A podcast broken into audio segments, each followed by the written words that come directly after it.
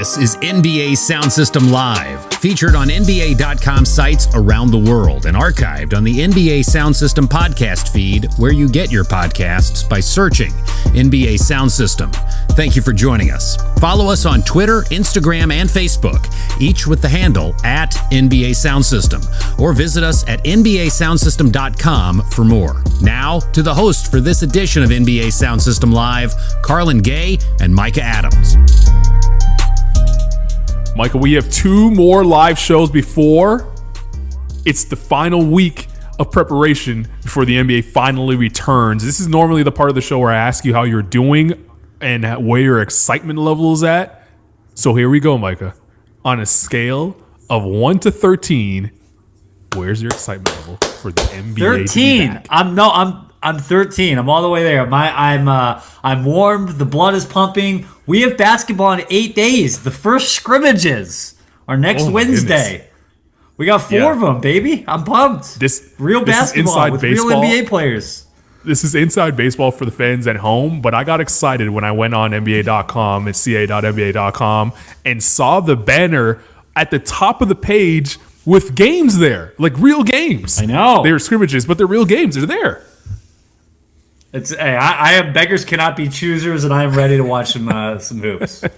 On this very program, we will talk about the potential of Ben Simmons playing power forward for the Philadelphia 76ers, the Clippers championship hopes. But first, let's get into some of the news that hit last week and uh, even today. Um, let's start with the biggest news of them all.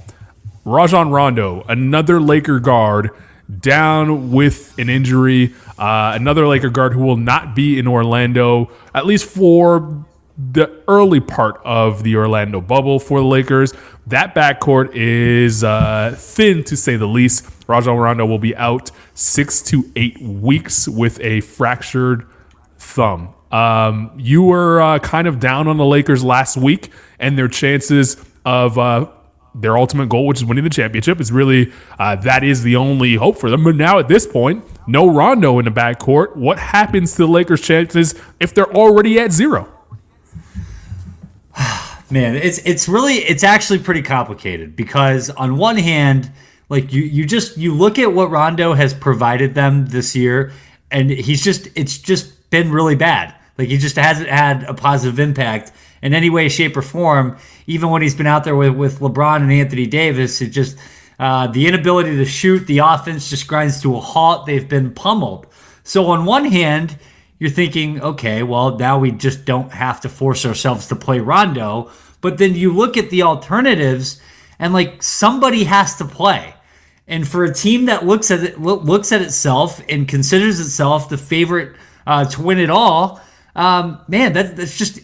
Can you win a title with a backcourt completely wrapped in, in duct tape before we've even left the tarmac uh, for this journey here uh, down in Orlando? I, I don't know. I, it, I, I look. I don't want to. I don't want to just rehash everything I said last week, but it's just it's a lot of KCP. It's a lot of Danny Green, and you have two break glass uh, in case of emergency guys and J.R. Smith and Dion Waiters, and it looks like they're gonna have to play both of them. So I I don't know, Carlan. I I I'm, I'm more out on the Lakers now than I was before the the Rondo news, but it, it's probably a little bit overblown, just given it was already bad to begin with.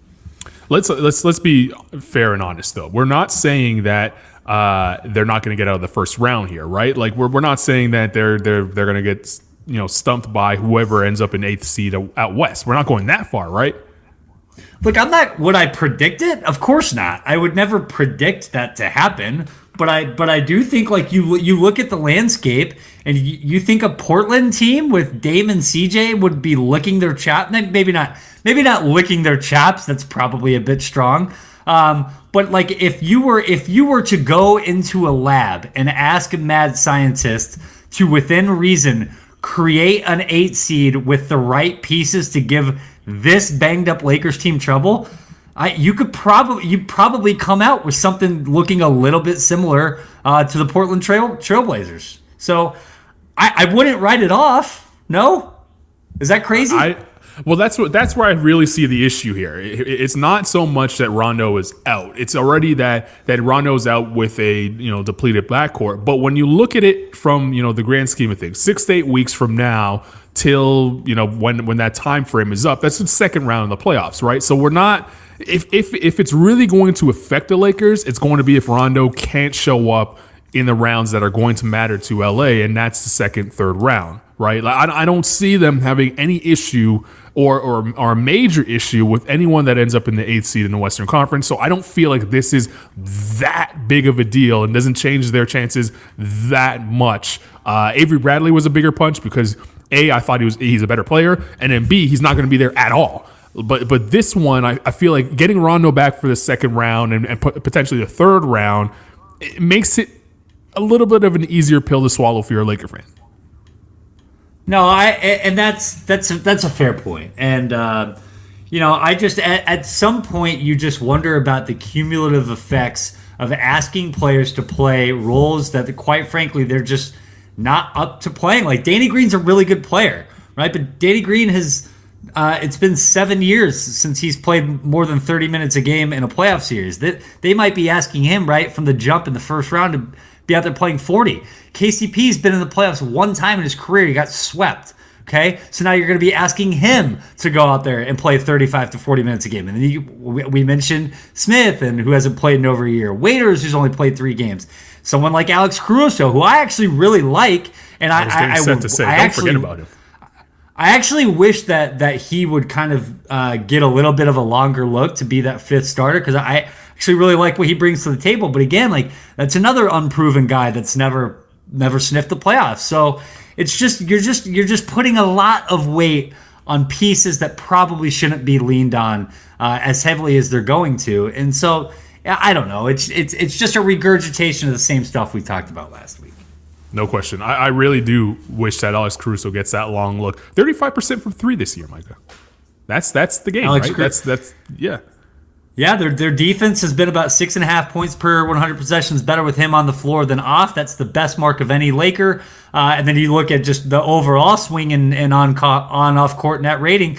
Uh, second best mark on the team. Like good things happen when Alex Caruso is on the floor. But I mean, if we're sitting here talking about the importance of Alex Caruso, I'm sorry, you're not the favorite to win the NBA title. like that's just where I draw the line. Well, that's uh, yeah, that, that's it's a tough feeling to be in. Uh, on the other side of things, in uh, the other side of almost the other side of the country anyway, in Texas, the uh, Houston Rockets. They have two of their best players, if not the two best players on the team, that aren't with the team right now. Russell Westbrook announced himself yesterday that uh, he indeed tested positive for COVID 19, uh, and he is not with the team uh, at this current time, but looks forward to joining them when he is cleared uh, in Orlando. James Harden, as well, um, has not been with the team, uh, but is working out and apparently is fine, according to Shams. So, any concern for the two Rocket stars not being in Orlando? Especially given the fact that we've had this long break, an off-season like break, uh, and they are going to be the two pieces that are going to you know cause the most trouble for other teams. So I want to I want to couch I want to couch this by saying, of course, anyone contracting COVID nineteen, there's a concern for. So I don't want to just say like blanket statement. No, he's going to be fine. Everything's going to be fine. Like, of course, there's concern there. Uh, but you know, if, if knock on wood, you make the assumption that uh, in time, things return to normal, and, and Russ is good to go, and James is good to go, and and they have the team that that they had basically that last month of the regular season. I'm not sure. I'm not sure if, in the grand scheme of things, this really changes anything all that much. And and and again, that's a very big, perhaps too big. Uh, of an assumption to make that they'll just show up and, and without skipping a beat and everything will be fine and hunky dory and happy and, and, and they'll they'll do what they were going to do regardless. Um, but you know, I you you look at this Rockets team as was constructed, um, and like I look, Charles Barkley back uh, in March on the Le Batard show said, "quote I don't think you're going to win with putting a bunch of leprechauns out there." End quote. So Chuckster's talking about how the Rockets are super small and how they're not going to be able to defend anyone. Well, guess what? They've been awesome defensively since they went small. Those lineups with, with James and Russ and Rocco and PJ Tucker at center, not only do they have a net rating of plus 11, they also have a defense which with when you look at uh, compared to the rest of the league would rank second in the entire league. So uh, they've been good on both ends of the floor. If assuming they're healthy, this particular setback, I don't know if it ultimately changes a whole lot uh, in terms of the calculus about whether they will or won't win in Orlando. Are they still to you uh, that wild card team that might cause the Clippers or the Lakers the most trouble? When I think they have to be right. I mean, they just they they shoot so many threes. You just don't really know what you're going to get. Like uh, it's the who's to say that they couldn't get undeniably scorching hot for four games and just that's it. It just doesn't matter what anyone else does, right? The three is greater than two. So if you're going to really ultimately lean into that, I, I, think they have to be the biggest wild card. Do you agree? Yeah, I, uh, I Yes, uh, just because of the style of the, the way that they play, but I also can see them being bounced in the first round. We, I mean, we've talked about this over the last couple episodes of Sound System. They probably have the highest ceiling and lowest floors scenario where they could go either or, and you wouldn't be shocked, right? Like if they get bounced in the first round, I don't think we're coming on the week after saying we were shocked. And if they make it all the sure. way to the conference finals, I think we we can say that you know we, we could have saw it. We could have created a scenario where we see something like this happening. Well, um, so and I, one of the, one of the things, well, I was going to say one of the things that I think is important uh, to keep in mind with Houston is, you know, when, when there are people out there that look at this new small ball Rockets team and they say, well, how are they going to defend anybody? They're going to get killed inside. They were getting killed inside already. Uh, right when, when, they had Clint Capela. So like it's not that different. Like you look at you look at basically uh, the percent the teams are shooting in the paint and how many points per game in the paint they're giving up it's literally it's almost identical pre and post Capela trade. Uh, so I, I just I don't know. I, they're just they're doubling down on what they do really well, and they didn't get any worse at something that they already weren't that great at. So um, I, I, just think it's important to keep that piece in mind. It's not like it's not like they traded Bill Russell. I feel like when they right. traded Clint Capela, everyone was like, "Oh, they just traded Bill Russell in his prime, a Defensive Player of the Year." Like relax. No, they didn't. Yeah. So uh, and, yeah, they're the biggest wild card to me. And also, I, I, I just struggle with watching in the playoffs and, and, and, and, and coming to terms with the fact that a team is going to pound it inside that much to to try and take advantage of this the small you know unit that's on the floor. Like no, who's running a thousand post ups per game nowadays? No one's doing that. And if they were to do that, the Rockets would be happy to trade two for twos for threes any day of the week. It, the perimeter defense is a much more of a concern, should be anyway, for Houston than whatever Clint Capela was providing on the back end, right? Yeah, no, I agree, and, and I do think you know one of the most illuminating games. I think it might have even been the first game after they made the trade. Uh, they beat the Lakers, and in that game, you could see the Lakers were so uncomfortable trying to just force everything inside. It was like every time down the floor, no matter what we do, we have to get Anthony Davis a touch on the block. So, you know, seeing that for the first time and understandably struggling with it, you you you could see how they could kind of mess with other teams and get them out of their games. Now, that being said, once you play them, uh, you've seen it once, right? And then you have two days to watch tape, and then you go and you see it again, and you see it again. You get more comfortable playing with that. So, I, I so I, yes and no to your point. I, I think that I think it's fair to question whether or not teams will actually go and and just pound, pound, pound uh, when when push comes to shove. But I also do think that uh, Houston's kind of tricks might not work as well once you're seeing them time and time again, if that makes sense. Yeah, that's the that's the story of Mike D'Antoni, isn't it? That's uh, that's just the way it's been for him in the playoffs throughout his career. Uh, rumor has it that Victor Oladipo might make his return after feeling quote unquote good, uh, playing five on five and practicing with the team, according to Sham Charania. Um, but another report came out today that if Oladipo does not play, he will forego uh, his remaining salary, which is about $3 million, which is a lot of money. Uh, maybe that is changing his mind about whether or not he wants to play this season and less about feeling comfortable about returning from his quadriceps injury. Um, where do you land on if it matters? Well, it does matter if the Pacers get Victor Oladipo or not, but is it more about the money or more about feeling good for Vic? The, one of the things that I, that I found was interesting about that report, uh, about the Brian Windhorst report, was there was something in there about saying that the Pacers themselves were supportive of paying Oladipo if he did not play, and that this was just much more of a lead. It's it's not really an Oladipo issue as much as it's a slippery slope and what it means for the rest of the league. Now, do we want to set that precedent where guys can just go opt out, you know, not have any intention of playing, but show up and get paid anyway. So, uh, I mean, that's a that that's a that's a tricky situation, right? That gets into about so many more uh, conversations that go beyond basketball, but just focusing in on the actual basketball portion of it.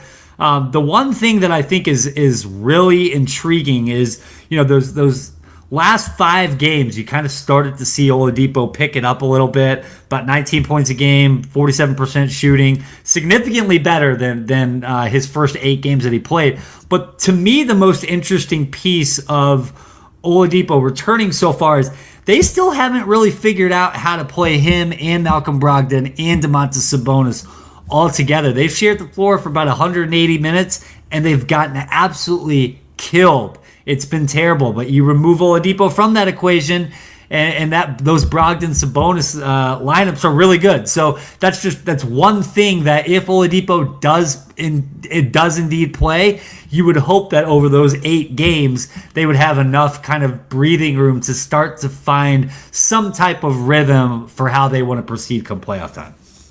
It feels though those pieces when you you mention them, Brogdon, Oladipo, and even Sabonis, like those. It feels like those three should fit together, no problem. You could even throw Turner, uh, Miles Turner, in there. Like it feels like the what they do on the basketball floor should complement each other. So it, it is interesting to see that Oladipo has thrown that wrench into the plans, and they've been that bad with him on the floor uh, alongside them versus you know back to good basketball when he's sitting. Well, I think you know one of the interesting pieces about that is you know Oladipo has always he's just always been a guy that's far more comfortable when he's got the ball in his hands, right? Like when he was playing in Oklahoma City alongside Russell Westbrook, it was a disaster, right? Like that mm-hmm. that four year, eighty million dollar contract that he signed, it looked like one of the worst deals in the league because Oladipo couldn't do anything if he didn't have the ball. So now he's playing next to two guys in Brogdon and Sabonis that they don't necessarily like need it right? Like those are both very skilled players, skilled passers. They can do things off the ball, but at the same time, like Domantas Sabonis is one of the best passing bigs in the league. Like Malcolm Brogdon, uh, you know, you know, is a very smart, very heady player, makes great decisions. So you want those guys involved. So I put the onus on Oladipo here to kind of figure out a little bit how he's the one that needs to find out how to integrate in as opposed to hey i'm back i'm the guy you guys fall in line because i just i don't think that's the version of oladipo we're getting uh, you know this year may, maybe ever but certainly this summer yeah it's uh it's going to be interesting to see how things shake out in indiana um this week on sound system fc you can uh, get the breakdown of the Champions League as we move closer to the quarterfinals. We're already halfway there. There's a couple teams that don't know who they're going to play yet, but we'll find that out. Real Madrid, Manchester City are playing uh, this upcoming uh, in, in the round of 16 to get to the quarterfinals. Lawrence and Bo break that down. Uh, you would already know that, however, if you had subscribed to Sound System FC. So just go ahead and do it. Sound System FC, the most unique and entertaining football podcast in the country. Sound System FC, your home for the world's game. Uh, the Clippers have now, in my opinion, the best chance they've ever had at winning an NBA title. The Lakers are you are hopping on the bandwagon?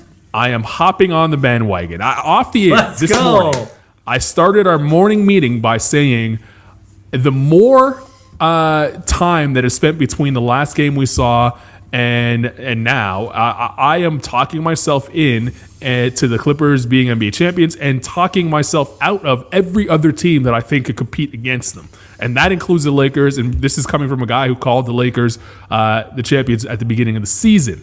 Um, yeah, I I I like the Clippers. They're healthy. Uh, they they've added uh, you know solid pieces to be able to play different styles of basketball. Uh, and then they have guys who are going to be hungry uh, to win their first championship. Patrick Beverley, Paul George, uh, Montrezl Harrell, and of course Kawhi Leonard. Um, you know, wants to continue to win at a high level. So I am now firmly on the Lakers, or sorry, the Clippers bandwagon. I've gotten off the Lakers bandwagon, and I don't see a team out west that could beat them. And quite frankly, I don't see a team out east that could beat them. It's a it's a marathon and not a sprint, my friend. And the Clippers are the ultimate tortoise team in the sense that beginning of the year, right? They they stumble a little bit out of the gates and they can't get healthy. And meanwhile, the Lakers are just steamrolling everybody, and Milwaukee's on pace to win 70 games. And and then you know we're, we're in January, right? They get blown out by by Memphis, right? And then the very next day they give up 135 or whatever it is to the Knicks. And Montrezl Harrell is is is unhappy and saying we're not a great team, and there are whispers about you know whether or not the the old guys are getting along with Kawhi, and nobody can figure it out. Well, guess what? They figured it out uh, since the All Star break. Plus twelve uh, point scoring margin, but easily the best in the league. Uh, my guy, my guy Ben Falk runs a great website called Cleaning the Glass. Everyone should go check that out. You can kind of see in there what teams have done against top top 10 defenses, top 10 offenses, top 10 overall teams. You, you, you can basically split it however you want. And the Clippers have a top five offense and a top five defense against the cream of the crop. Uh, you mentioned stylistically them being able to give different looks. They can play pretty much any way you want to, uh, with the the possible exception of uh, you know, they, they don't really have a whole lot of size inside, but again, whoa, when whoa, is that whoa. Don't do that. really don't do gonna? That to Joakim Noah. They don't have a lot. Don't of do size. that. Don't do They that to Joakim. Noah and Zubac. I like Joakim. I like Joakim Noah. Okay, I like Joakim Noah. Are you going to tell me that Joakim Noah is going to be the answer to to Joel Embiid if they have to play the Sixers? Or This- I, I, I'm just saying, like that's the one.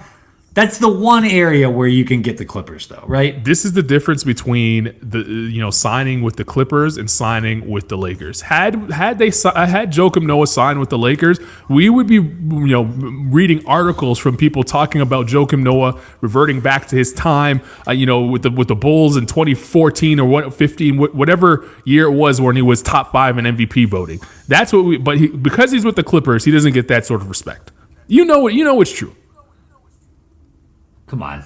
I look, I'm a Bulls. I'm a Bulls fan at heart. You don't have to tell me about prime Joakim Noah being an absolute difference maker. I I do think that like that's a, a low key, really important. I mean, even if it's an eight minutes a night type of guy, right? Like he's not gonna he's gonna gonna be completely unfazed uh, by any situation that he's put in. Now, whether or not he can deliver, uh, that's an entire other conversation because quite frankly his his his best days are long gone but just look it, it just we could talk about Zubac and we could talk about Joakim Noah and all this and all that but it, push comes to shove when it, they have Kawhi and Paul George and when both of those guys are out there they're really freaking good you look every if you look at the top 11 different lineup combinations that the Clippers have this year uh, that feature both of those each and every one of them are plus a bazillion. They're just great. It doesn't matter who else is out there with them. Uh, they just they have Kawhi and Paul George and you don't, and that's just kind of as simple as it needs to be. They got two of the three best guys at the most important position in the league. Joakim Noah, uh, he, he's, he's on the phone. He gives you this quote I ain't as good as I once was, but I'm as good once as I ever was. That is Joakim Toby Keith Noah. Dropping I can't knowledge on believe- Micah. I can't believe this entire year you've been riding hard on the Lakers, and all of a sudden, a, a washed 35 year old Joakim Noah signs on to be the 11th man on the Clippers, and now all of a sudden, that's the reason you're willing to go all in. I'm just saying, if he was on the Lakers, you would be seeing articles galore about how they could dig, he could dig into his past. He only has to be good for eight minutes at a time. It happened last year with Dwight.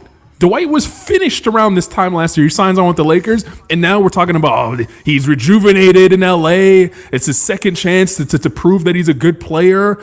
I'm telling you, if he was an L, if he was a Laker instead of a Clipper, those are the type of articles that we would be reading right now.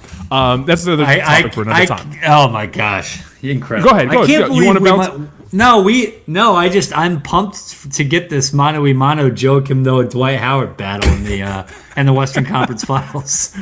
You and maybe we might get it. What is happening? That's probably the only time we'll see it. Um, is there another team though that you're uh, thinking about that that might contest the Clippers? Because you've been you've been you know strong on your Clippers take from day one. I give you credit for that. You've you've always said that they'll figure it out around this time uh, and then they would eventually win the championship. But now that we've had so much time to really dig deep into the numbers, which I know you love to do, is there another team that you might be talking yourself into?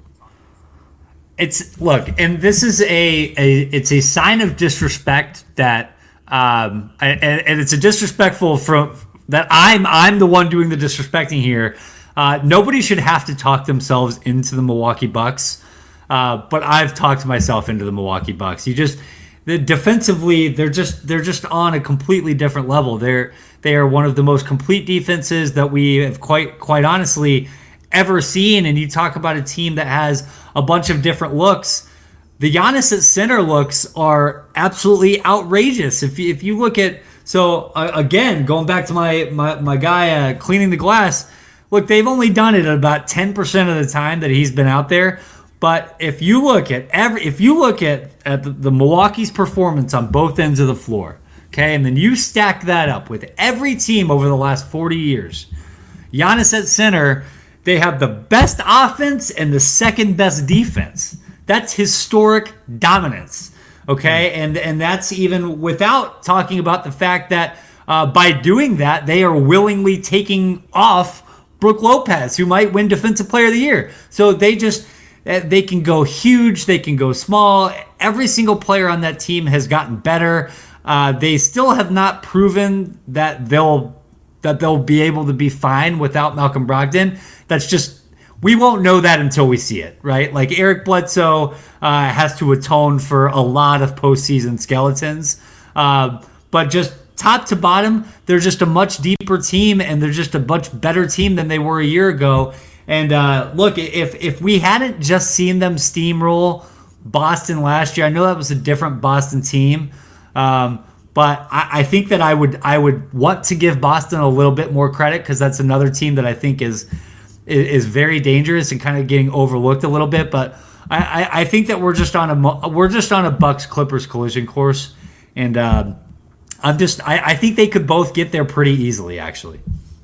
We'll get into Boston in a second, but first we got to remind everybody that this week on NBA.com is prediction week over on NBA.com, as I just said, ca.nba.com for the third time. Uh, myself, Gil McGregor, and Mike Adams are taking turns at predicting uh, the end of team awards. I don't really know what it's called. It's, end of, it's not end of season awards, but end of end, end of season teams. I'm gonna right? let you. I'm just gonna let you struggle through this one.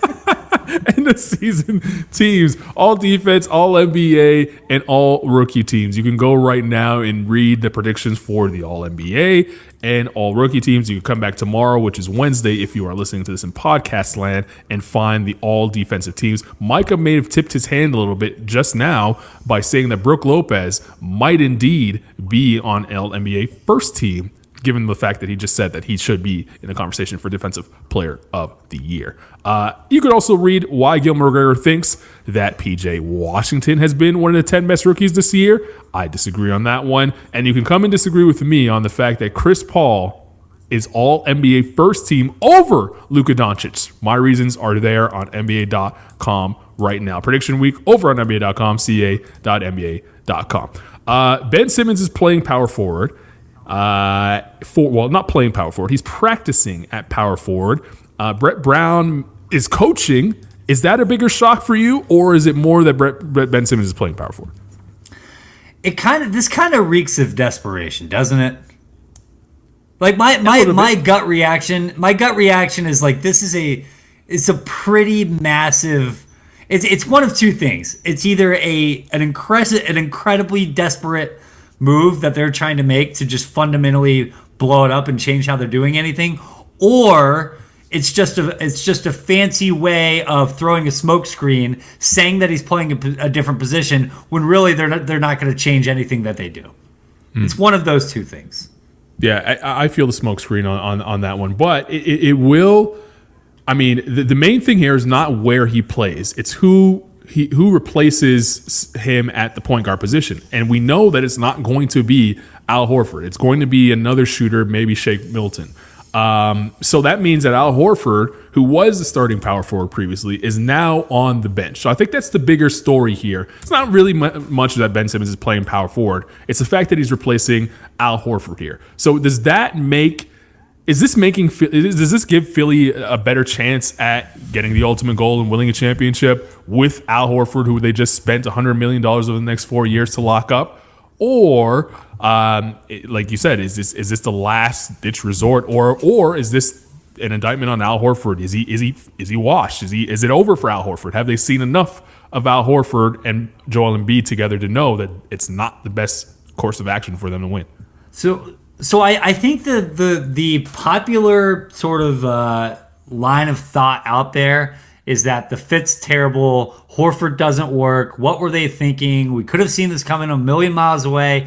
And I actually, I, while there is some truth to that, I think that the the Horford not fitting as a puzzle piece bit has has been a little bit overblown, right? Like there are still uh, looks that they can give where Simmons and Embiid and Horford and Harris and Richardson are all out there causing absolute mayhem, and it's impossible to score on them, right? Like they didn't they didn't sign Al Horford so uh, so he could help help them, you know, win a first round series or get to the playoffs or improve their seeding. They signed Al Horford uh, one so that uh, he couldn't guard Joel Embiid as a member of the Boston Celtics, uh, but two so that they would have an answer if and when they run into the Milwaukee Bucks.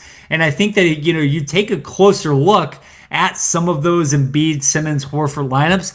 Yeah, they've been horrible offensively, and there are some real spacing issues. But defensively, they're absolutely dynamo. They're tremendous, and so you could see how once once we actually make it to the postseason, in particular the later rounds, I could see them kind of reverting back to this. That's why I, I don't I don't necessarily think that we've seen the last of sort of Al Horford playing a significant role in the 76ers because I just I just think that the, those concerns have been a little bit overblown and they got him for specific matchups that until we see those play out, we just don't we just don't know. We can't make that judgment yet. Is this a last as you said, it's a last ditch effort, but is this the last, you know, card that Brett Brown really has to play. Is is is this is this the last thing that he can do to make this team operate at a high level and more so Ben Simmons operate at a high level? Because let's face it, this is about him and his abilities on the basketball court or lack thereof. If he was, you know, a decent shooter, we wouldn't even be having this conversation. But uh, to, to kind of hide that and to add more shooting on the floor, we now have Ben Simmons playing a quote unquote power forward, whatever that means in today's day and age.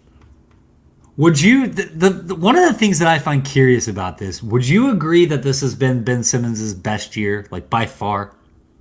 I don't know. It, it, it toss up between this year and his rookie year because rookie year was pretty good.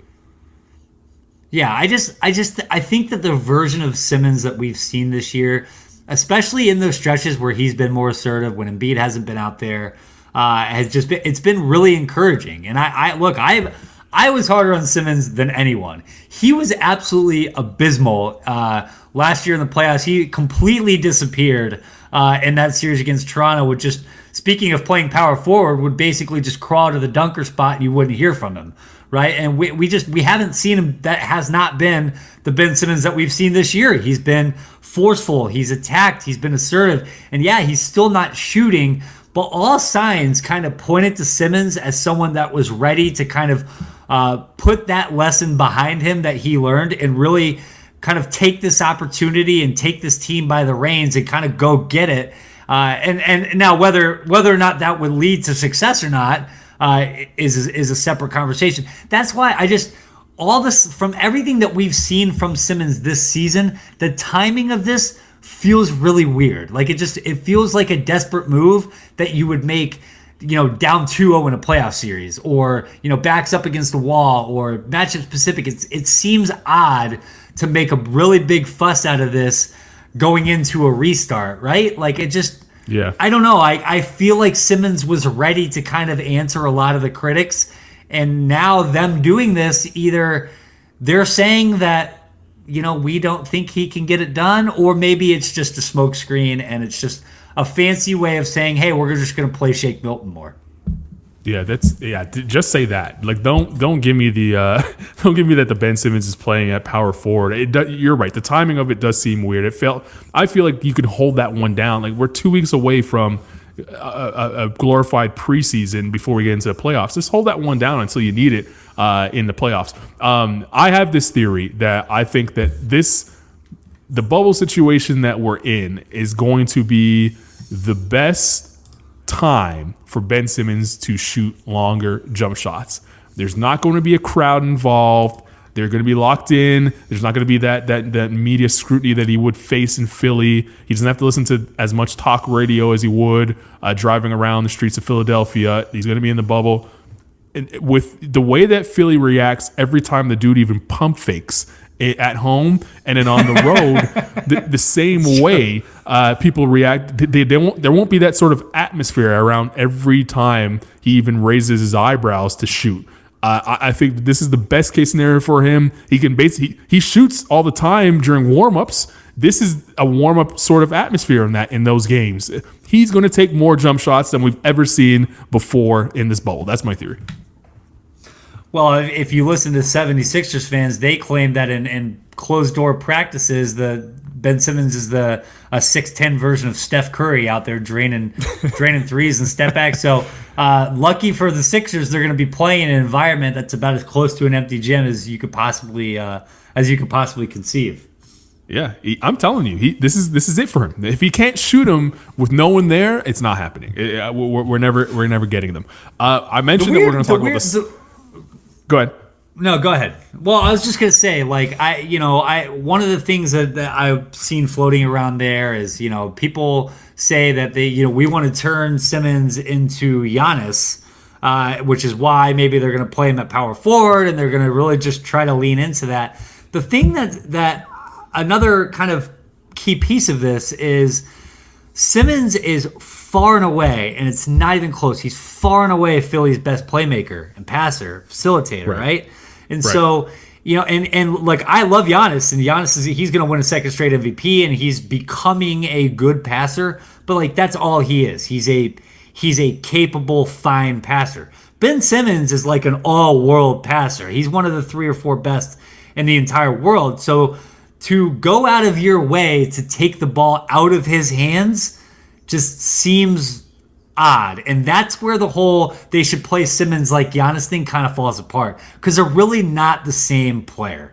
And people kind of just say, oh, they're both tall and they can play a bunch of positions. So, yeah, Simmons should be like Giannis. And I understand, like, yeah, you want to put shooters around both of them, but it's it's different. It's just it's just not the same. So it's just another one of those peculiar kind of quirks as to like why why is Brett Brown doing this now? That doesn't that that argument doesn't bother me that much in terms of you know because I think Simmons is going to have the ball regardless. I think people are more so saying that they should have shooters around him. And I know that Brook Lopez is shooting like absolute garbage from three this year, but his strength now as the player that he is is that is to be able uh, you know the ability to at least give you the illusion that he can knock down a three. Whereas if you're asking Joel Embiid to do that you're playing right into the hands of another team because Joel Embiid, while Simmons is one of the best playmakers in the world, Joel Embiid may be pound for pound the best post-up player in the world. Like so to take him away from the basket and make him a glorified 3 and D center just I mean it kills the advantage that you would have on offense against most teams. Look, I, I, I, don't even know if you did this intentionally, but bringing up uh, Brook Lopez, I think is is you know goes back to what we were talking before of. I don't think we've seen the last of Al Horford because you look at Milwaukee And it's not just about stopping Giannis, okay? It's about stopping Giannis and it's about stopping Brook Lopez. And we've getting on, we've given Mike Budenholzer tons of grief for not making any adjustments over the years. Well, one of the adjustments that they have made this year is with all these switch happy defenses in the NBA, uh, they have let Brook Lopez bludgeon smaller players whenever there's switches, right? And so now all of a sudden, if we're going to be talking about having Al Horford back out there, you you suddenly can't do that if you have Embiid and Horford. And you know one of the one of the lasting images I remember you and I got into. Uh, I won't say shouting match, although it probably was. Uh, after there was a game last year when Philly and Milwaukee played each other, okay, and Giannis Ben Simmons was guarding Giannis, and Giannis just backed him in, put his Yes. butt into him, and just dunked on him like he was a like a LeBron James playing on an eight foot goal against my two year old niece. Okay, so if we're gonna talk about Ben Simmons playing power forward, let's not like I like Ben Simmons and he's really good. But let's let's not fool anyone thinking that like Ben Simmons is their answer for for playing big, and that's uh, you know you mentioned Brook Lopez. Yeah, his strengths now is as a stretch five, but that's he's the reason why Al Horford remains vitally important to this team, regardless of where Ben Simmons is playing. that play that you were talking about where uh, you know Ben Ben Simmons got crammed on by Giannis was when I made the turn because the, the argument was that I didn't believe that Giannis is a big man. That was the play that did it for me when uh, when he, when Ben Simmons got crushed on uh, by Giannis Antetokounmpo. So Ben Simmons message to Ben Simmons just go see just go see our man Mo Bamba and put on some size. That's what we need to do. Uh, we, we mentioned the Celtics. Uh, the I think and and I and you might agree. And I talked about the the Heat last week coming out, uh, you know, as, as a sleeper team that might have a legit chance of making the finals. Um, the Celtics have a, a, a- as good a chance as the Heat do, um, and they might be the only team that can give you know Milwaukee some trouble with uh, with with the, with the way that they're structured, even without. Even even getting crushed the way they did last year, even without Al Horford and Kyrie Irving, I think they still have a chance of, of making a competitive series against Milwaukee if they get there. One of the thing, you know, I, I look, I it's twofold because on one hand, like you look at how Boston has done against good teams, and they, they've they've quite literally been the best team in the NBA playing against other good teams. Okay, like you you can break that down however you want. Offensively, defensively, they get stops. They're well disciplined. They get back in transition. They can score on anyone. They have lots of guys who could go create something. Um, so like they, they Boston, it sounds really simple, but the Celtics just have more good basketball players than pretty much anyone in the league. Like I, with the exception of maybe the Clippers. So, but there's just they just have no they have zero answer for Giannis. None, right? And they have zero who answer for? Joel Embiid. None. Who does? I mean, not a lot, but but you you have you have you can't you can't look me in the eyes and say that you know what like yeah I think I think Jayson Tatum is gonna stop him down there. I think Daniel Theis, uh, Theis might be nice. He's not that nice, right? Like they just they you have to give some semblance of resistance. And now now one of the things that Boston does really well is they they are so incredibly disciplined at getting back in transition. And we look Milwaukee kills teams running running on the breaks. That's how they they just they kill everybody. You miss against them, you blink, they're gone. Right? It's what they do better than anyone. Boston is better than anyone at getting back, and that's one of the reasons that Toronto was able to successfully beat Milwaukee in last year's conference finals was they, they were able to get back and build that wall. Boston can do the same thing, but they don't have Marcus Gasol and Serge Ibaka waiting behind in the wings to to frustrate him. I just I just look at that and like we it was a layup line for Giannis, uh, who he just lived at the free throw line when he played Boston last year. I don't I don't see how that would be any different. So that's that's just it's just too big of a glaring spot at the wrong at the wrong place on the floor for me to truly get there thinking that Boston can take out Milwaukee.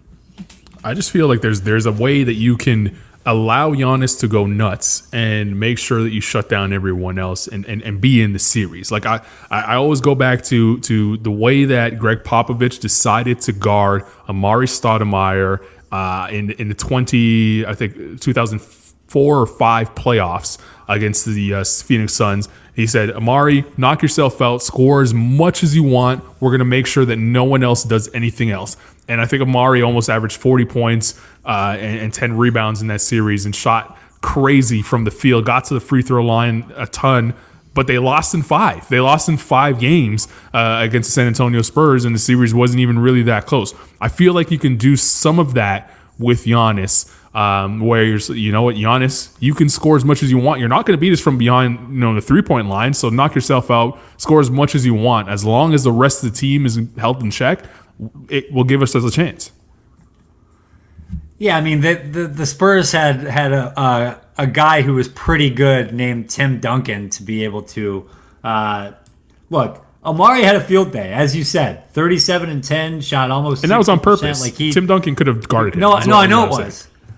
Yeah. No, I, I know it was right, but like it, it wasn't like it wasn't like Bruce Bowen was down there guarding. Like they at least Amar'e got his big numbers, but they still made Amar'e work for it. It wasn't it wasn't like an easy. I mean, he's shooting 26 times a game. Like they, you're absolutely right. There there is a world in which they just say, Giannis, go nuts. We're never doubling. We're staying home with every shooter. We're going to shoot more threes than you guys, and we're essentially going to be our version of the Houston Rockets and win that way. And look, maybe it could happen. I, we've talked about this before. Just the unknown and the the all the invar- the the variables at play down here in Orlando uh, makes makes for a melting pot of something that could just happen that nobody sees coming. So I'm not going to go as far as to say that like Milwaukee can't be beat and that Boston couldn't do it and that there's not a world in which it, it could happen because of course it could. I I just have a hard time. I have a hard time getting there. That's all. Is there any chance that uh, Gordon Hayward moves to the power forward and that might change your mind?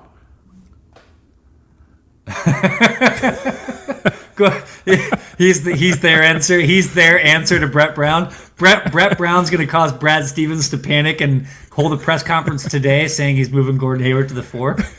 That's it. Or or Kemba no, Walker's playing off ball. Mind. Whatever whatever they got to do. Uh, that's all we have this week on NBA Sound System. Reminder ca.nba.com, your place for prediction week. Again, myself, Gil McGregor, and Mike Adams giving you the end of season teams, all NBA, all rookie, already there. Tomorrow, all defense will be there via my main man, Mike Adams. Mike, give us a little taste of what you have on your all defensive team. It's just a lot of Bucks, man. It's just all Bucks. The, oh, the entire Bucks man. team, all five, five for five. Oh man. Uh, so that means I hear. That, I'll uh, give you something. I, I will say I will give you uh, three of the top ten spots are Milwaukee Bucks. All right, I already know who those three will be, but uh, that's interesting. That is very interesting. Uh, so come back, NBA.com for that, and we will uh, be back next week 3 p.m. Eastern, Tuesday, right here on NBA Sound System Live. You guys have a fantastic week. And if you haven't already, spread the word, rate, review, subscribe. NBA Sound System, the place to be. We'll see you next week.